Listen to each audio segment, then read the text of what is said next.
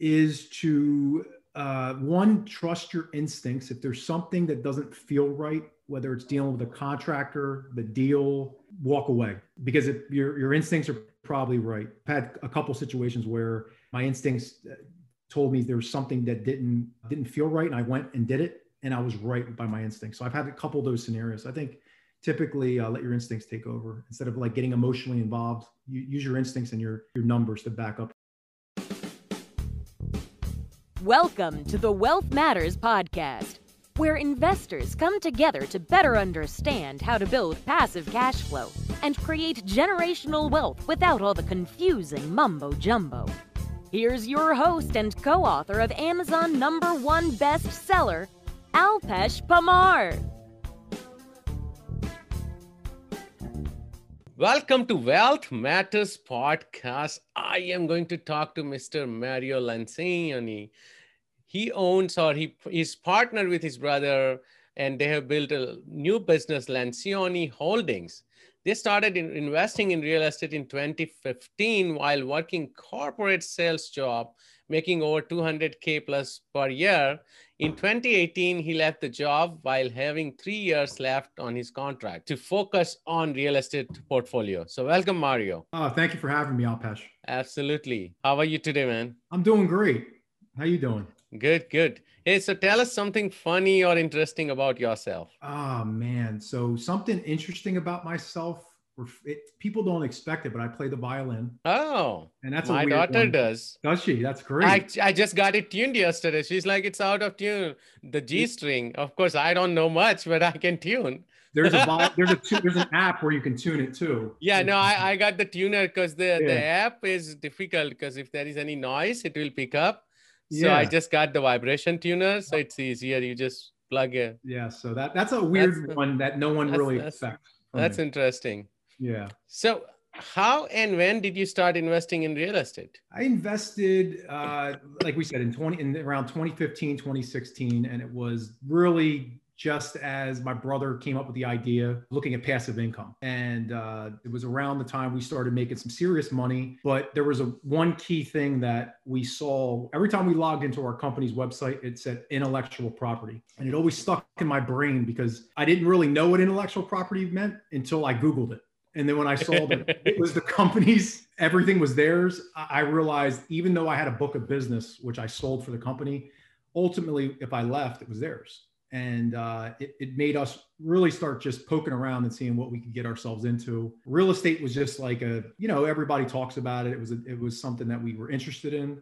And we just took the safest route by doing a uh, multifamily property that was fha so it was the intellectual property word was a key key word though that actually had to get into something that i had to own and take possession of. And uh, from there it was kind of like we just kept going and, and building. Here we are today. We do it full time. Hey that's a great point you mentioned and no one has ever mentioned that on my podcast and even no one mm-hmm. has brought it up. But yeah. that's so good. Intellectual yeah. property right?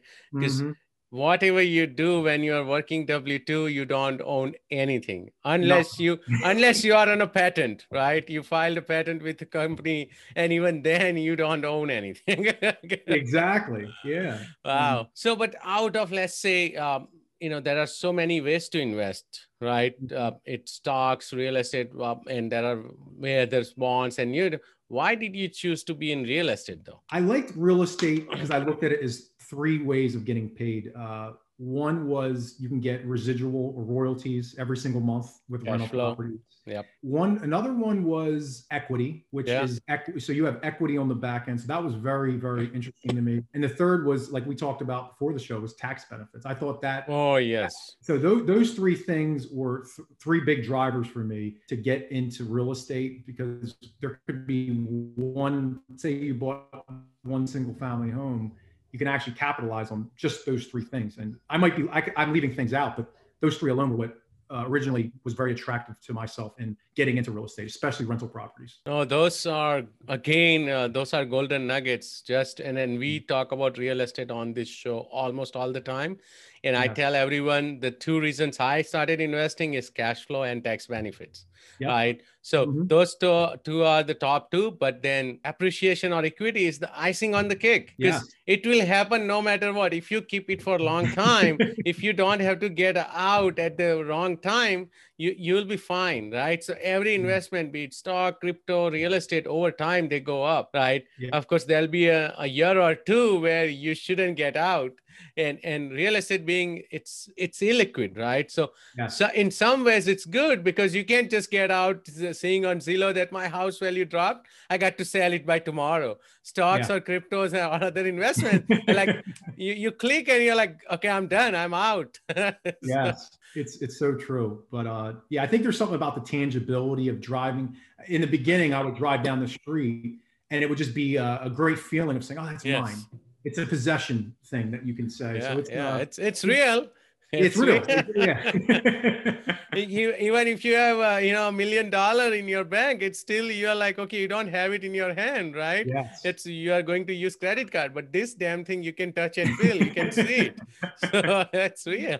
yeah it's so true yeah So let, let's talk about your very first investment. Then you said it was a multifamily. What It- did you guys do? How much did you pay for? So it was a it was a triplex that my brother and I uh, put down. We actually put it in his name, and uh, you know we what do we do? We wound up renting all three out. Two of them, two of them were already with pre-existing tenants. Okay. Third unit was open. Technically, my brother was supposed to live there. We we kind of bypassed that and we renovated it. So he was planning to house hack. Exactly. Got yeah. it. But we turned it into, you know what? If our mortgage is eighteen hundred a month, if we have these three units pumping out, the I think the two were twelve hundred, and then the third unit we were able to get fifteen hundred for it. I mean, the numbers were just obscene to us. And after the first month, when all three rents came in, when uh, everything was up and running, we really saw the power of what real estate could do when we didn't have to make sales calls. Like our, our current uh, career was making sales calls. And we, it was funny because when we listed on Zillow, we were actually getting people that were inquiring with us. So that, was, a, that was a, that was strange. Truthfully, it was very strange to Yeah, yeah. You didn't have to "Hey, I wanna do business with you. Yeah, Exactly. not not not soliciting like I want to do business with Yeah. you. It, it was definitely where tables turned for us mentally and saying, hey, this is great. We're, we're receiving cash flow. People actually want to do business with us, and we saw all of the benefits. And then you know we just kept kept kind of naturally progressing on um, from that stage. So what did you pay for it, and do you still own it? We do still own it. We paid, I believe it was around two hundred and forty thousand dollars. It's in southern New Jersey. Okay. and it's probably worth about 275 now so we bought it at the very top of um, it was maxed out at its equity we, we weren't good at negotiating we didn't know Right. really what we were doing Yeah. And uh, we we actually we put money into it so technically i would say we don't have much equity on it but the cash flow was just so good um, yeah. and, If you cash know, flow works, why not? And uh, and Mhm. I may be wrong, uh, but I looked into New Jersey market as you know Mhm. before the podcast. I mentioned I studied there. I still have some family. It's Mhm. just uh, somehow uh, I don't see a lot of appreciation in New Jersey markets. Like not not crazy like what I not. see in Western markets, even you know, in some of the other markets. But if the cash flow is there, why not? Right? Cash flow is cash is king, man. Absolutely. And, and I think the approach we took, especially in New Jersey, was if we could make between two to three hundred dollars in cash flow per single family or per door after all expenses were paid, and pick up at least fifty thousand dollars in equity per uh, single family or fifty thousand per duplex, we were just thinking small ball. So if we keep hitting singles after one after another, I mean, we could be millionaires pretty quickly. I mean, just from a pure equity standpoint, when you look at you know what your your net worth is, and uh, that's that's the that's kind of the approach we took in the beginning was just making two to three hundred dollars a door after expenses. We would net it and then have 50 k in equity on the back end, Got it. um, which is hard to pull off, but we do. And different strategies. That's how we do it. So yeah, Got it. So Mhm. when did you leave your corporate job? I left it. Nine, what was it 2000 and 2019? So Okay. ago. Yeah. And So- uh, And and then I have another question, and I, I I ask this question to everyone who leaves a corporate job or W two. yeah. Did you have a timeline on your mind when you started acquiring a real estate that this is when I'm I want to get out or by by this date or by this number I want to get out of the job or corporate job? I mean, yeah, there, there was there was like a uh, it was like a graph where you start going upward and then there's uh, like a break even part and the break even part for me was I was really, really enjoying real estate and not enjoying my corporate job. So even the paychecks were coming in. If I was clearing, you know, ten or twelve thousand dollars every two weeks after taxes, but the satisfaction wasn't there. But I was making half, like at least half of that with real estate. I I was more happier and enjoyed it more by making say six thousand dollars every two weeks in real estate versus what I was doing with my corporate job. And I also felt if I focused 100% of my attention on real estate, I could scale faster because of the the momentum we had. Right. Yeah. So you'll feel the momentum, I think, in that break even point of, all right, I have momentum. I'm enjoying this more than my current position. And I have all the resources and I know exactly what I'm doing. So that confidence part has to come into play there too. But this, um, this is amazing. So I could, cause, and I was focusing on, on you I was listening and I could relate to myself because I started investing in real estate in 2015 as well. Okay. And the second thing is I am struggling with the same thing I'm in right now. So I, I hope my one foot out the door. So. I'm, I'm pretty much working part time because I have my own business on IT side too. So I'm yeah. able to do that but on real estate side and the podcast i'm enjoying it a lot more and i'm like at 40 i want to do what i enjoy right yeah. i hmm. don't want to think about it when i turn 60 and that okay i I didn't do anything, you know, with what I want, you know, I, I wanted to do. So sure. that's a great point. I, at some point, we have to look at it this way: that does the job provide me uh, satisfaction, either hmm. you know, uh, with either money or either with what I'm doing. You know, if I'm enjoying, yeah, well and good but yeah. if you're not getting any kind of satisfaction because a lot of time people and my friends they complain right? That oh i'm not getting paid more and i don't i'm not enjoying the work. I'm like then why are you working? Because if you are not getting any kind of satisfaction you know do something else. You're, you're so right. And the satisfaction uh, even today every day i wake up i really enjoy what i do. I love it. It's fun. Everything's exciting even if there's some bad days, quote unquote, they're still right. uh, they're better than a corporate job. I would never want to not work for myself. At, and and you are taking, and I'm, I'm quoting the book. Uh, you are taking ownership of your actions, right? Extreme yeah. ownership uh, by Jocko Willink. That's the book, uh, and that's amazing because because now you can't blame anyone else. no, no, you cannot say your boss or this company's not giving me marketing. You messed up. Okay, learned. yeah, so true. Yeah. Hey, so another question I have uh, is that so when you are going through this transition, right, in your mind, and because that you want to move to real estate, did you set up a goal that if I have this many numbers of units, I will get out? Or did you have a goal that if I reach this much income per month, I'll get out? So it, it was a little bit of both. There was a number of our, my brother and I had to get 50 rental properties together because he has to survive and I have to survive. Right. And at the same time, we were thinking, we talked about the, the ways of making money was, right, we have uh, residual or royalty income every single month. We have the equity but we don't have a transaction business. So we didn't have money that we can transact every month and feed us. Right. We started diving really deep into wholesaling at the same time. So we we started saying, all right, if we can get a transaction business going to feed us, and then we can build this, we can play off of both. And that's that's where we started becoming sourcing a lot of deals by taking the wholesaling model, but keeping most of the deals, and then making the transactions where we had to here and there by making ten thousand, twenty thousand dollar assignment fees. But that was the pivotal point of doing the two by creating a transaction business as well as a royalty slash equity business. So those three things allowed us to to make that decision in 19 to move on and, and, and go. Um, so we looked we looked at money in three different phases. Oh, that's a great point. Yeah. So, and we spoke about this before the podcast. How did you go from acquiring that triplex to 100 plus units? It was, it's funny to think, but only, only in three years, you really learn so much if you plug away every single day. I mean, seven days a week, we eat, slept, crapped it every day. So, so you learn so much from like the contractor standpoint and uh, talking to realtors. And so what we really did was we started understanding the BRRRR model, uh, refinancing homes. Then we dove into buying homes directly from sellers, subject to seller finance deals where you know sellers will give us essentially they'll be the bank to us, or someone that's going through a divorce. We basically take over their existing loan, we pay it, put a tenant in place where we make Got it. it. And, Um, and, and so sorry to interrupt. I, I wanted to remind my listeners we have spoke about this on the podcast. Seller financing is where seller is the bank. And uh, so you don't have to go through, you know, jump through hoops to get the loan. And for seller, it's easier.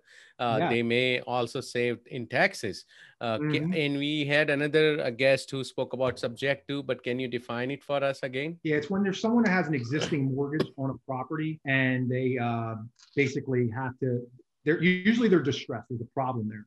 So the person has a uh, existing mortgage, but you take over the payments and continue to pay the, the payments out. That's awesome. So pretty much you uh, looked into all different strategies and, and just to get ahead in the game, right? Exactly. And it was kind of something that we just did a lot of like mentorship programs and did it that way, as well as, you know, just keep plugging away at, at talking to different people, networking, and uh, it, it just kind of spread out that way. We also, another piece that was big, and I, I don't, I know in commercial space, it's looked at the DSCR. So debt service coverage ratio was another big big way of us scaling was picking up properties that had like a, a, D, a debt service coverage ratio of say 1.5% and uh, it already had tenants in place. And the next piece of that formula was finding a bank with no seasoning. And having a bank with no seasoning allowed us to refinance the properties day one purchasing the property. So uh, if that makes sense, you pick up a rental property day one and there's no seasoning with a bank, you can refinance it technically day one. Yeah, that's awesome actually. And I have I've been through the seasoning requirements, so I know. Yeah, and uh, it that was a powerful piece. So as we learned all the little avenues and strategies and uh, places to, to take it, we just kept scaling and by by education, really, by education. And uh, when when you decide to leave uh, your corporate job, where were you in number of units or certain number of income? You were at the goal you had set already. no, it was probably a lot less. Oh, really? Okay.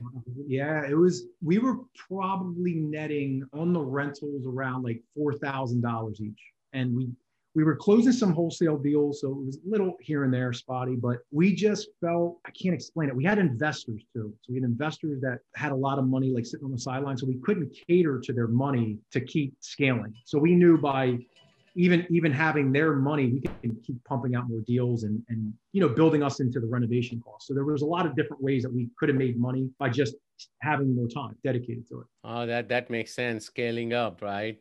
Yeah, absolutely. So, which markets are you in right now? In uh, Philadelphia and New Jersey, Southern New Okay, Jersey. so that that's your core focus. So Southern New Jersey, and I, I would remind listeners that Southern New Jersey shares the border with uh, pretty much Philly. As soon as you cross the border, you are in you know Philly Airport. You are right by Philly Airport, right? Absolutely. So sure. so which makes sense. So you and so all your wholesaling as well as all your real estate holdings are in uh, uh, Philly uh, and or Southern Jersey. Then Yes, yes. But we don't like like I said, we we use wholesaling as a model to capture homes directly from sellers. Uh, that's the- best strategy of getting the most discounted properties. you're right. and from there it just it just gives us an ability to to to just uh, have our numbers so inexpensive that we're creating that huge equity spread on the Right.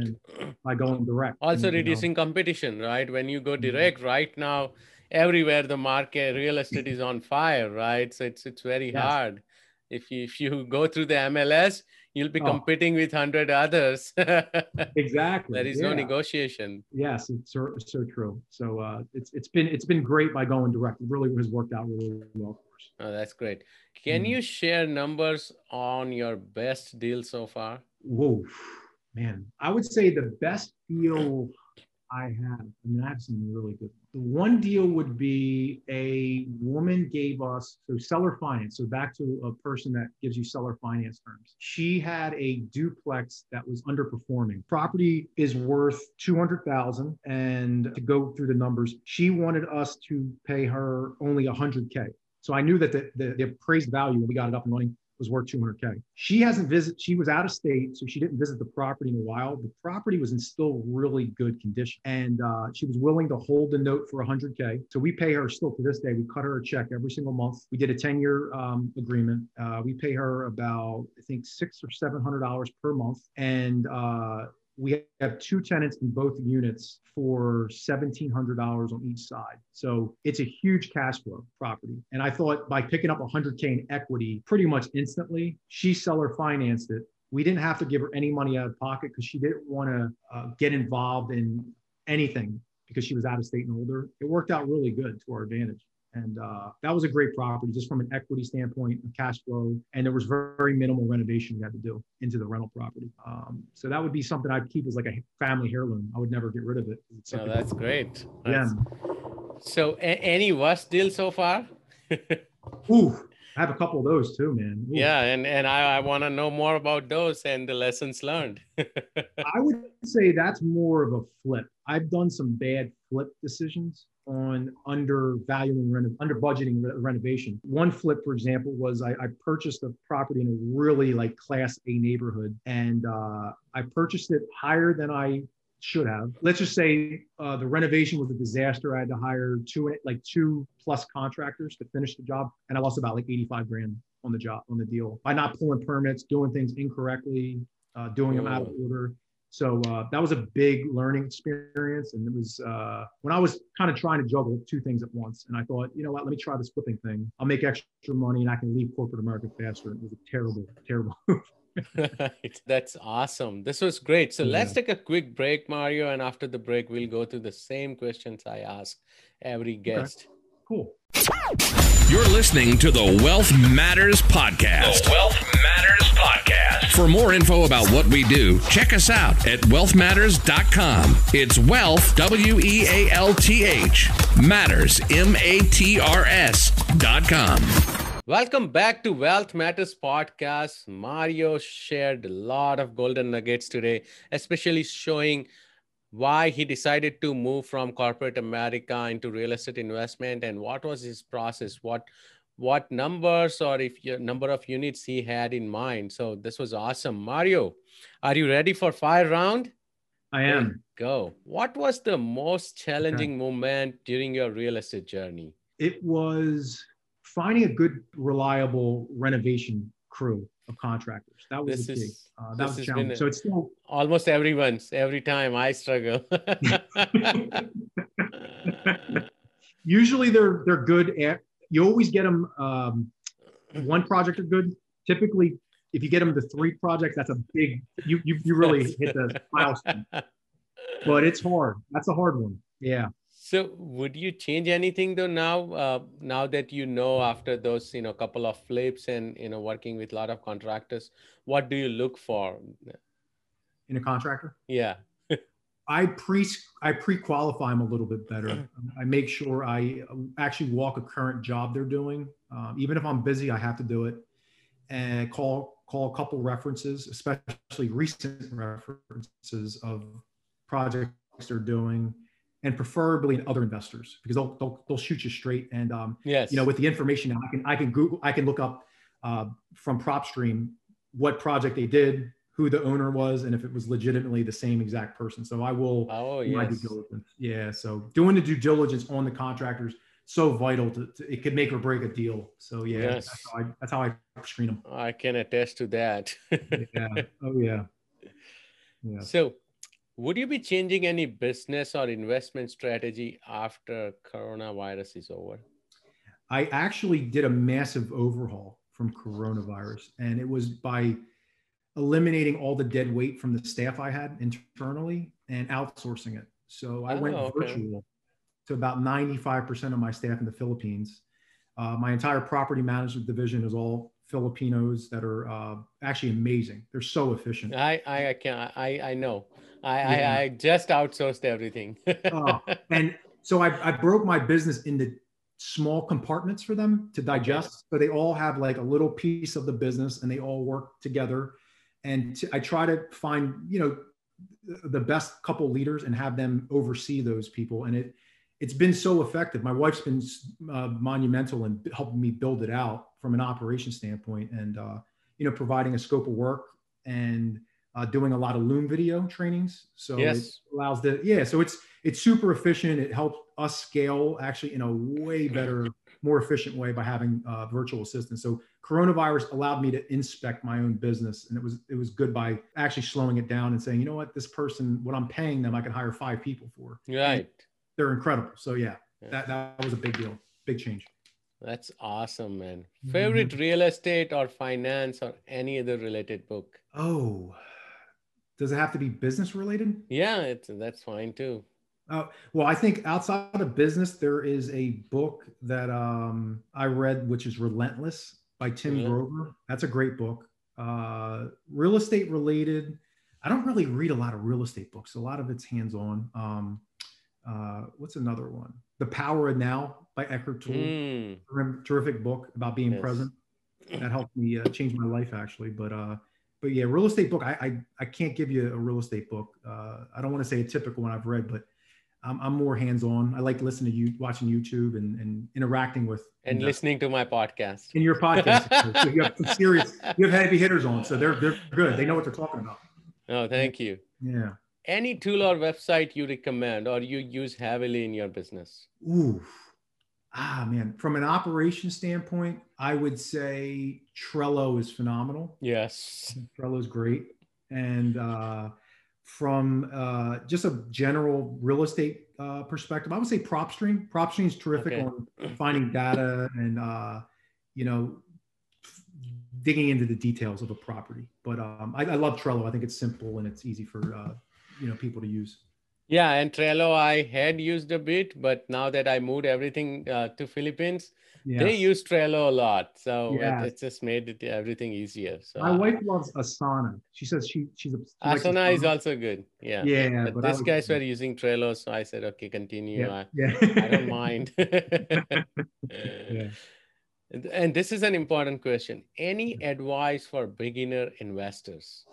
is to uh, one trust your instincts if there's something that doesn't feel right whether it's dealing with a contractor the deal walk away because if your, your instincts are probably right. Um, i've had a couple situations where uh, my instincts uh, told me there was something that didn't uh, didn't feel right and i went and did it and i was right by my instincts. So i've had a couple of those scenarios. I think typically uh, let your instincts take over. Instead of like getting emotionally involved you use your instincts and your your numbers to back up your decisions. Yeah, that's an amazing advice. And again, I could relate because at one point to not lose my earnest money deposit, I, you know, closed the deal because I, I'm like, okay, Oh. I have to close the deal because I would lose this much money.